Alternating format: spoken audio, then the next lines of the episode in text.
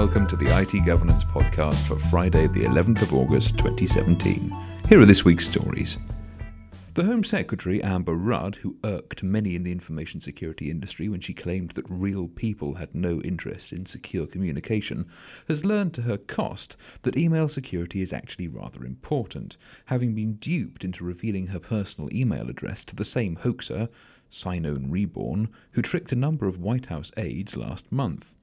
The Guardian reports that the self styled email prankster and lazy anarchist posed as a senior Downing Street aide and managed to hold an email conversation with the Home Secretary on her personal email account. Rudd revealed she was working with her special advisor Mohammed Hussein on a series of announcements to be made in August before realizing she was corresponding with a hoaxer. Reborn told The Guardian he asked the Home Secretary, Don't you think you should be more aware of cybersecurity if you're Home Secretary? He didn't get a reply. According to the BBC, the Home Office downplayed the incident, saying, The Home Secretary does not use her personal email address to discuss government business. The NotPetya malware pandemic, which caused such havoc in late June, continues to have repercussions for affected organisations and their customers and suppliers. The BBC has spoken to exasperated customers of the courier TNT, which is owned by FedEx, which was badly affected by NotPetya when a significant proportion of its systems were infiltrated and data encrypted as a result. Staff have apparently had to use manual processes, and it's reasonably possible that some information will never be fully recovered. As the BBC notes, it's been nearly a month and a half since NotPetya struck, but TNT has still not recovered operations.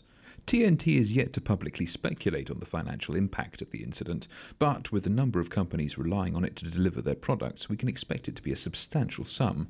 One thing is for certain however big or small your business, the importance of a cyber resilience framework that addresses information security and business continuity throughout your supply chain cannot be overestimated.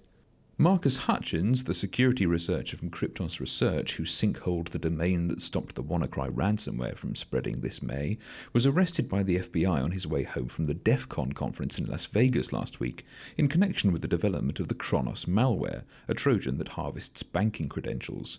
He was granted a $30,000 bail on Friday pending certain conditions, including surrendering his passport, wearing a GPS tag, and having no internet access, and was released on Monday. His defense attorney, Adrian Lobo, told reporters that Hutchins had pleaded not guilty and was shocked by the charges.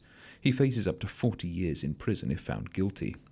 Finally, the government this week unveiled its proposals for a new data protection bill that will enshrine the EU's General Data Protection Regulation, GDPR, in UK law.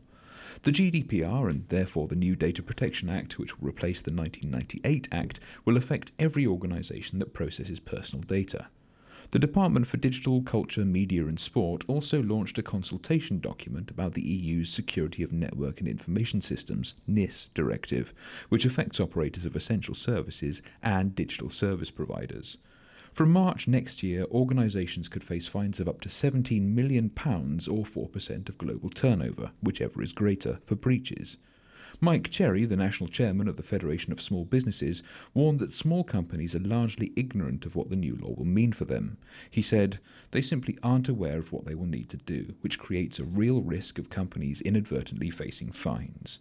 If you need more information about the GDPR and what you need to do to comply, head over to itgovernance.co.uk slash GDPR. For more on the NIS directive, see itgovernance.co.uk slash NIS-directive. Well, that's it for this week. Until next time, you can keep up with the latest information security news on our blog. And whatever your cybersecurity needs, whether regulatory compliance, stakeholder reassurance, or just greater business efficiency, IT Governance can help your organization to protect, comply, and thrive.